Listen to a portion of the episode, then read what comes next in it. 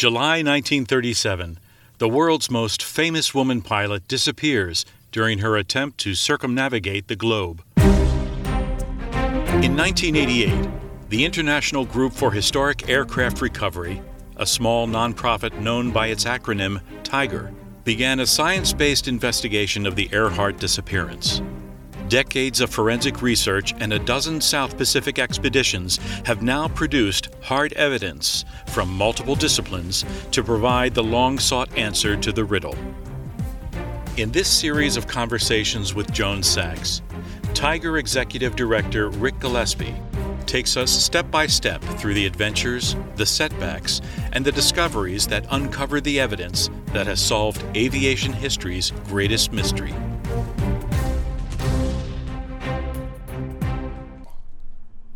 Hi, I'm Joan Sachs. Like many of you, I've read newspaper and magazine articles, and I've watched television documentaries about TIGHAR's adventures and discoveries. As a member of TIGHAR, I've participated in research, and I know there is so much more to the story that has never been told. I've known Rick Gillespie and his wife, TIGHAR co-founder Pat Thrasher, for many years, so when Rick asked me to help him bring the behind-the-scenes story of TIGHAR's Earhart expeditions to the public in a series of podcast episodes, I enthusiastically agreed. Over the years, there have been 12 TIGHAR expeditions to the South Pacific, and we've organized the podcast into seasons. To follow the progress of the investigation, you'll want to listen to the episodes and seasons in order. For newcomers, we make it easy to catch up with the story so far by publishing a compilation at the end of each season. Now let's get to the next episode. Hi, Rick. So you returned from the 2007 expedition with a number of small artifacts excavated at the Seven site. You thought they might be connected to the castaway whose skeleton was found there in 1940.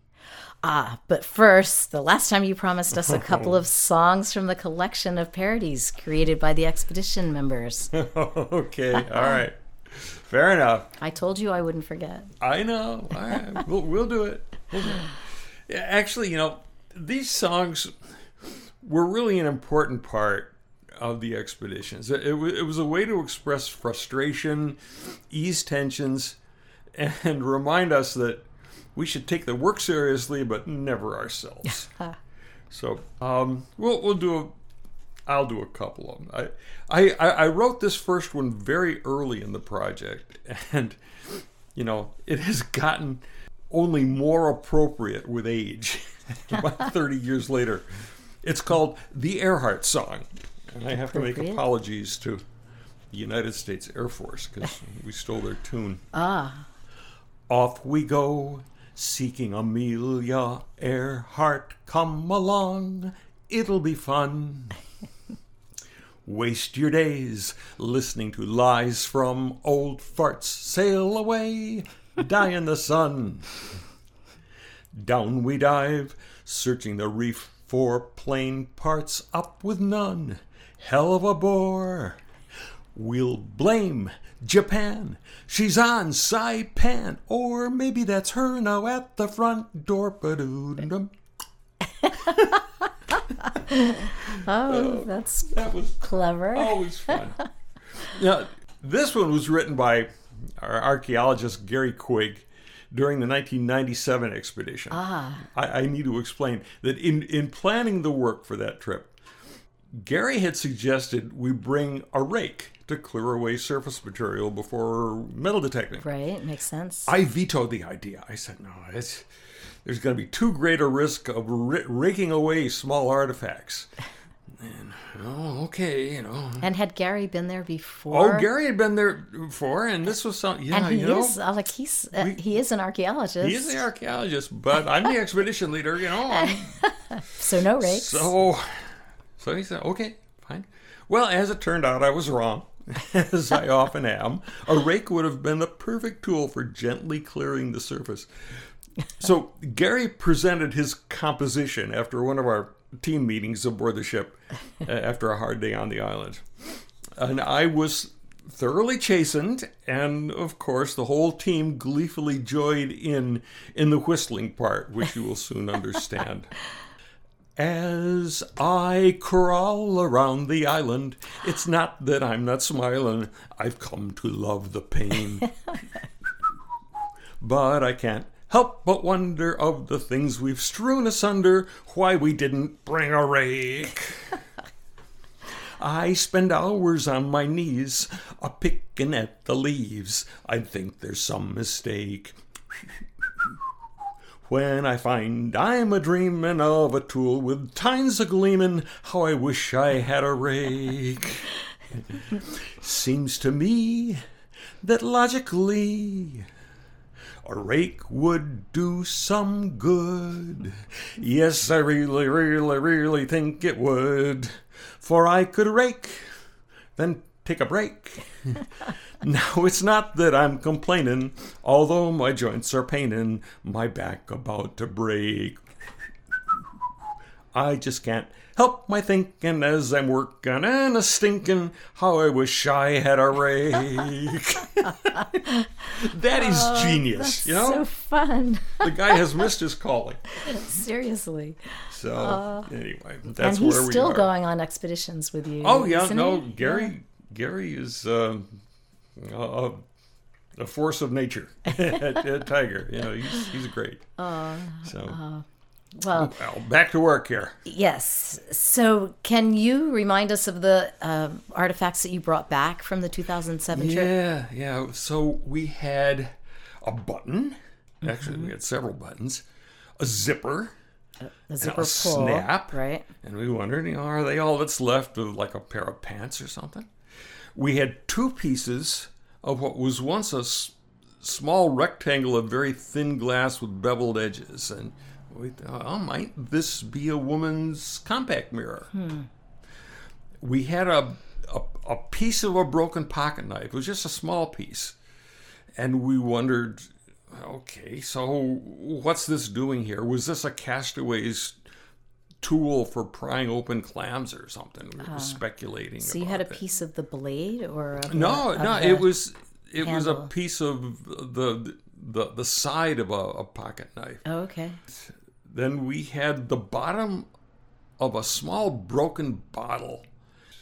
We wondered if there was anything we could learn about that bottle, because it was small, and it had markings embossed on the bottom. So we thought we might be able to learn more about that. Interesting. So we had broken bottles found among charcoal, animal bones. We had a length of heavy wire twisted as if it was used to hold something.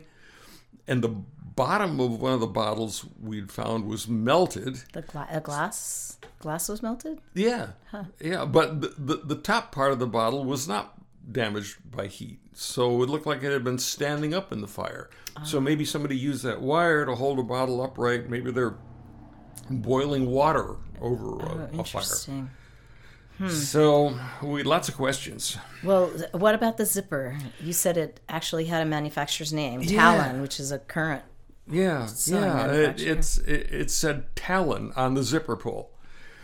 Well, it didn't take us long to find out that Talon Incorporated was based in Meadville, Pennsylvania. Today, they're Talon International, and they're based in California and, of course, China. And we needed historical information about the products Talon put out, see if we could maybe date this particular zipper. Right. But as usual, the modern company was no help in that. Modern companies don't keep great archives about their history. Especially ones that have changed hands. Yeah, but through the Crawford County Historical Society in Meadville, Pennsylvania, where they used to be based, right, we were able to connect with a former Talon sales executive who had sort of assumed the role of the unofficial company historian. Oh, how lucky. He had all kinds of old examples of zippers and catalogs and that sort of thing. And he was eager to help us, of course. And he identified our artifact as a brass size 06 auto-lock zipper with a pull of a style that was never used by the military. So that was important to them. And he was also he also educated us on the fascinating history of zippers.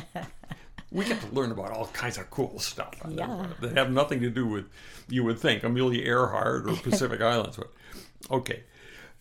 Various versions of zippers have been around since 1851, and they were always known as hookless fasteners. And this goes back to the days of high button shoes, and you had button hooks to, well, these were ways that you didn't have to go through all that with a button hook to button up your shoes.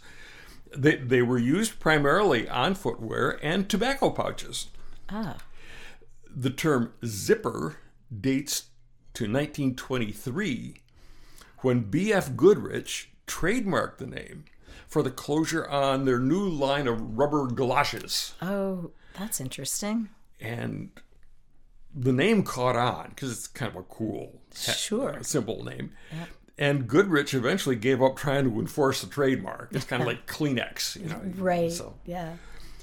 The first hookless fasteners, zippers for clothing, appeared on leather jackets in 1925. That's a natural progression from shoes. In the 1930s, zipper manufacturers were keen to convince men's trouser makers to replace the traditional buttons on the front of trousers with a zipper fly. But it was a tough sell. Retooling by the manufacturers was expensive, and the early zippers had a tendency to creep down. So not a good selling point. Men were not happy about that. And so in 1933, Talon patented the auto lock design. Little lock, so your zipper's not going to fall down. No more danger of public embarrassment. Huge ad campaign for that. Well, we have an auto lock zipper. So that put not earlier than date of 1933 on our zipper, because that was when it was patented. Talon won the Battle of the Fly, as it was called back then. In 1937, when French fashion designers raved about the new design, the auto lock, and Esquire magazine called zippered trousers the newest tailoring idea for men. A huge endorsement. So sales took off, and suddenly Talon had an international market. And in 1938, they began to export the zippers, and they began stamping USA on the back of the slider. Now our slider is blank. So interesting. We have a not later than date of 1938. Wow. Our artifact is a civilian zipper manufactured sometime between 1933 and 1938. And that's perfect for it being associated with Earhart. Sure, and you have pictures of her clothing. She had lots and lots of pictures. So we have a very good handle on what clothes she had with her. On her world flight. But we also, of course, you have to ask yourself, what are the alternative ways a zipper like that could end up where we found it? You have to look for other hypotheses. Now, the Gilbertese settlers on the island didn't wear clothing with zippers. We knew that. The British administrators undoubtedly had some clothes that might have zippers on them, but they shouldn't have a pre-export American zipper. The only Americans to visit the site before us were the coasties, the Coast Guardsmen for the Loran Station. But this was not a military zipper. So that's a lot of eliminations. A lot of things can be eliminated. Now, did Amelia have a zipper like this one? Well, like we said, we do have good photos of what she had with her. Some of her slacks had side zippers, but a size 6 is too big to be on slacks. In the inventory of her aircraft made by the Army after the accident in Hawaii, there's a waterproof zipper bag containing her emergency food rations. How big was the bag? We have no idea. Our zipper is the right size for a jacket. She had a leather jacket with her. The leather jacket she wore on her first world flight attempt had a bell-shaped zipper pull, not like ours. Oh, huh. But a photo taken in Darwin, Australia during her second attempt shows her with what looks like the same jacket, but the pull now looks to be rectangular in shape, like ours. Interesting. It doesn't prove anything, but it's another one of these interesting coincidences. That, yeah. Okay, so we've got a zipper of the right vintage that is appropriate for a jacket, and she's got a jacket that looks like it has a rectangular zipper pull. Oh, interesting. Well, what about the button and the snap? Oh, they're too generic to pin down. Yeah, she had clothing that had buttons, and she had clothing that had snaps. The snap didn't have any names. No, they're small, they're generic. It's not much you can do with it. Hmm. We have actually 4 buttons from the site. They're all different. None of them's military. Gallagher, the British colonial officer, undoubtedly had buttons on his clothes. And maybe some of the settlers also had buttons on clothes. But, oh, right, sure. Yeah. There's just not much you can do with any of that. And it's not something that was easy to date in any way. I guess they've been the same for a long time. Hmm. So were you able to identify the pieces of glass as a compact mirror? Well, yeah. Yeah. Really? We were pretty sure we had a compact because wafers of reddish-orange stuff was found nearby that tested out to be early 20th century cosmetic makeup. Huh. These 2 pieces of glass were of identical thickness. And again, they were found on separate expeditions. Hmm. We found one in 2001. We found another one in 2007.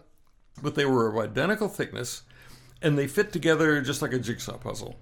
Hmm. We didn't have all of the original piece of glass, but we had enough to determine that it had been a square, about 2 3/4 inches on each side, with a very distinctive 16th inch beveled edge all the way around. Hmm. Now, that turns out to be an exact match to a 1930s vintage compact made by Zell Fifth Avenue of New York. Now, how did you figure that out? Well, I didn't. One of our researchers haunted eBay until she found one that matched. I mean, it was, every day she'd go to eBay and you got any old compacts for sale. Sometimes she'd buy them, and sometimes she'd just look at the pictures. Oh, that's not right. And she finally found one that's perfect. It's like police work. Yeah. Sometimes you just have to wade through tons of data to find the clues you're looking for. Mm. Of course, we can't be sure the compact was Amelia's, but like the part of a woman's shoe that Gallagher found with a skeleton, it's a gender-specific artifact. Yes, and you wouldn't imagine that the people living there would have compacts. Well, no, Gilbertese women did not go around with compacts. And the only European woman known to have ever been on the island was the wife of a British district officer who was there for a couple months in 1949.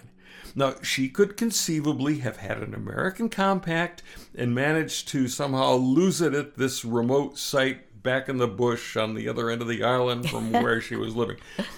That seems unlikely. Okay. So you just have to take all that into consideration. Well, so the part of the broken pocket knife, what about that? Well, were you able to identify that? Something this project has taught me is that for every kind of object you can imagine, no matter how obscure, there's a person or usually a whole group of people who are obsessed with collecting and studying. You just have to find them. You can talk about cigarette lighters or on and on and on. Buttons even. It took no time at all for us to identify our artifact with the help of a pocket knife collection society that we had part of. Thank God for the internet now. Oh, God, the internet. I mean, really, geez, yes. The difference that made in your collections. But we were doing this in the very earliest days of the internet. Mm. But it was still working. There was no such thing as social media yet. But eBay is that's a great eBay resource. And we could connect with people through email and so forth. Mm. Okay, so we quickly learned that what we had was part of an easy open, this is the kind of quotation, right? Easy open, part of the brand, double-bladed, bone-handled jackknife. Now, a jackknife is a folding knife where both blades are hinged at the same end. Okay, that's what makes it a jackknife. Okay. Something like a Swiss Army knife that might have blades at various sides. That's not a jackknife. Okay. So we had a bone-handled jackknife manufactured by the Imperial Cutlery Company of Providence, Rhode Island, sometime between 1930 and 1945. They made that knife for quite a while. Hmm. Interestingly, there was a bone-handled, double-bladed jackknife inventoried aboard Earhart's aircraft after the accident in Hawaii. Oh, really? Yeah. That's cool. Yeah. But it's not a smoking knife. It's not a smoking gun. It could also be part of a knife lost by a Coast Guardsman. They might have had one of these knives. Yeah. But then you have to ask, well, how did it get broken? And where's the rest of the knife? Yeah, there's just a piece that came off the knife? Or is the rest of the knife there somewhere? So it was a piece of the bone handle? Is that what you found? It had some metal attached to the... Okay, so you've got the blade in the interior, and then along each side of the blades, you've got a metal part, and then attached to the metal part is like a veneer plate of bone. Yeah. The whole sides is not made of bone. The bone is just put on the outside. Right. Well, so we didn't have the bone. Oh. We had the piece of the side, but it also had the cap on the end of that piece. It's called a bolster. So you knew where the bone would fit on it. Oh yeah. I mean, somebody this whole thing was a very specific design of the shape and bolster that the knife experts were absolutely And as a matter of fact, sent me, they were eager to help. They sent me a couple examples of this is what the whole knife looked like. Wow. And you could hold it up. Oh, yeah, it's same. It's the same thing. Oh, that's fascinating. So that was good. Yeah. But it gave us, got us thinking, well, okay, where's the rest of the knife? It ought to be there someplace. Yes, and it's, you didn't find it. Didn't find the rest of the knife. No. Which would be weird. So what about the broken bottom of a small bottle? Yeah, you wouldn't think there'd be much you can do with just a small, broken bottle bottom. But it did have these markings embossed on the bottom of it. Hmm. We figured this thing was probably another victim of Coast Guard target practice because all we found was the shattered bottom. Ah. And the other parts were maybe they were really good blasted away. Of course, you don't know how close they were, so right. But this thing had been hit hard. But we did have these encoded markings embossed into the bottom, so it's time to seek out the bottle experts. And as it turns out, old bottles are a well-developed field of archaeological study. I mean, wow! There's all kinds of expertise available there. The markings on our artifact tell us it was a design patented by Owens, Illinois, manufactured at their plant number 14 in Bridgeton, New Jersey. Wow. In 1933. It's dated right now. They could tell all of that from It's coding on the bottom tells you exactly what this thing was and when it was made and where. And it was actually embossed. It's molded into the glass. Wow. So just look out many bottles, turn them over, and you'll see that. Hmm. Now, that style of bottle was used for several products by various companies. Hmm. But there seemed to be a dried remnant of the original contents of the bottle on one of the interior corners of the bottom. Wow. What could you discover from that? Well, we wondered. So we sent it to people who analyze things like that. Wow. Laboratories. And they took a scraping of this material and analyzed it, told us what it was made up of.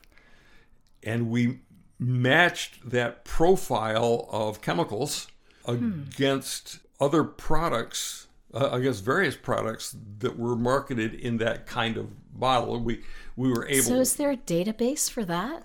No database. You just have to do the research. You look through old advertisements. Oh, and you see pictures. Okay, that's the same kind of bottle.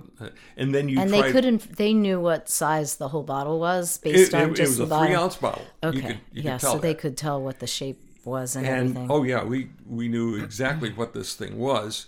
It turned out that the profile of materials matched a popular American 1930s skin softener called Campana's Italian Balm, made in Batavia, Illinois. Really? Yeah. And we found a bottle of it on eBay. Wow. Yeah. And so that's how you do the comparison. You find an example of this. That's how you identify an artifact. You take the unknown and you compare it to the known, and if they match, that's what you identify the artifact. Yeah, really. So, and it's a 3-ounce travel size bottle of women's hand lotion. Okay, what's it doing at the 7th site? Gilbertese laborers didn't use skin softener. Especially ones that came from Illinois. Right.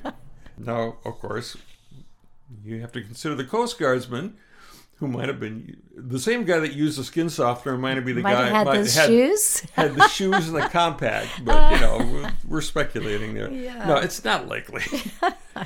So by July 2009, we get back. We take a couple of years piecing all this together, because it doesn't happen overnight. Yeah. But by July of 2009, our research had confirmed that the artifacts we found at the 7th site during the 2007 trip were evidence of the presence of an American woman of the 1930s. Yeah. Okay, that's pretty good. We were finally looking in the right place, and there was almost certainly more to find. Hey, how about the rest of that knife, for example? Yeah. And there might even be human bones that had not been found in 1940. It felt like we were on a roll. Yeah. Suddenly things are starting to come together. And so we were eager to get back out there and see what more we could find. Yes, I bet. We wanted the next expedition, which we planned for the very next summer, a year from now, July of 2010. We wanted that to be the biggest and best equipped yet. Of course, that means more money. And rakes. Rakes. You bring some. We'll bring some rakes. But and we wanted more technology that would help us find more. But let's make that the subject of season 8 of the Earhart Expeditions. Okay, sounds fun. We'll do that. Thank you. Thanks for listening. The Earhart Expeditions is a serial history of Tiger's 12 expeditions to the South Pacific. We release a new episode each Tuesday. You can receive special bonus episodes and get access to Tiger's extensive video library by becoming a premium subscriber. Just go to Patreon, that's Patreon, and search on Tiger, Tighar. You can also be a part of the adventure and participate in research. Go to tiger.org and click on Join Tiger. See you next Tuesday.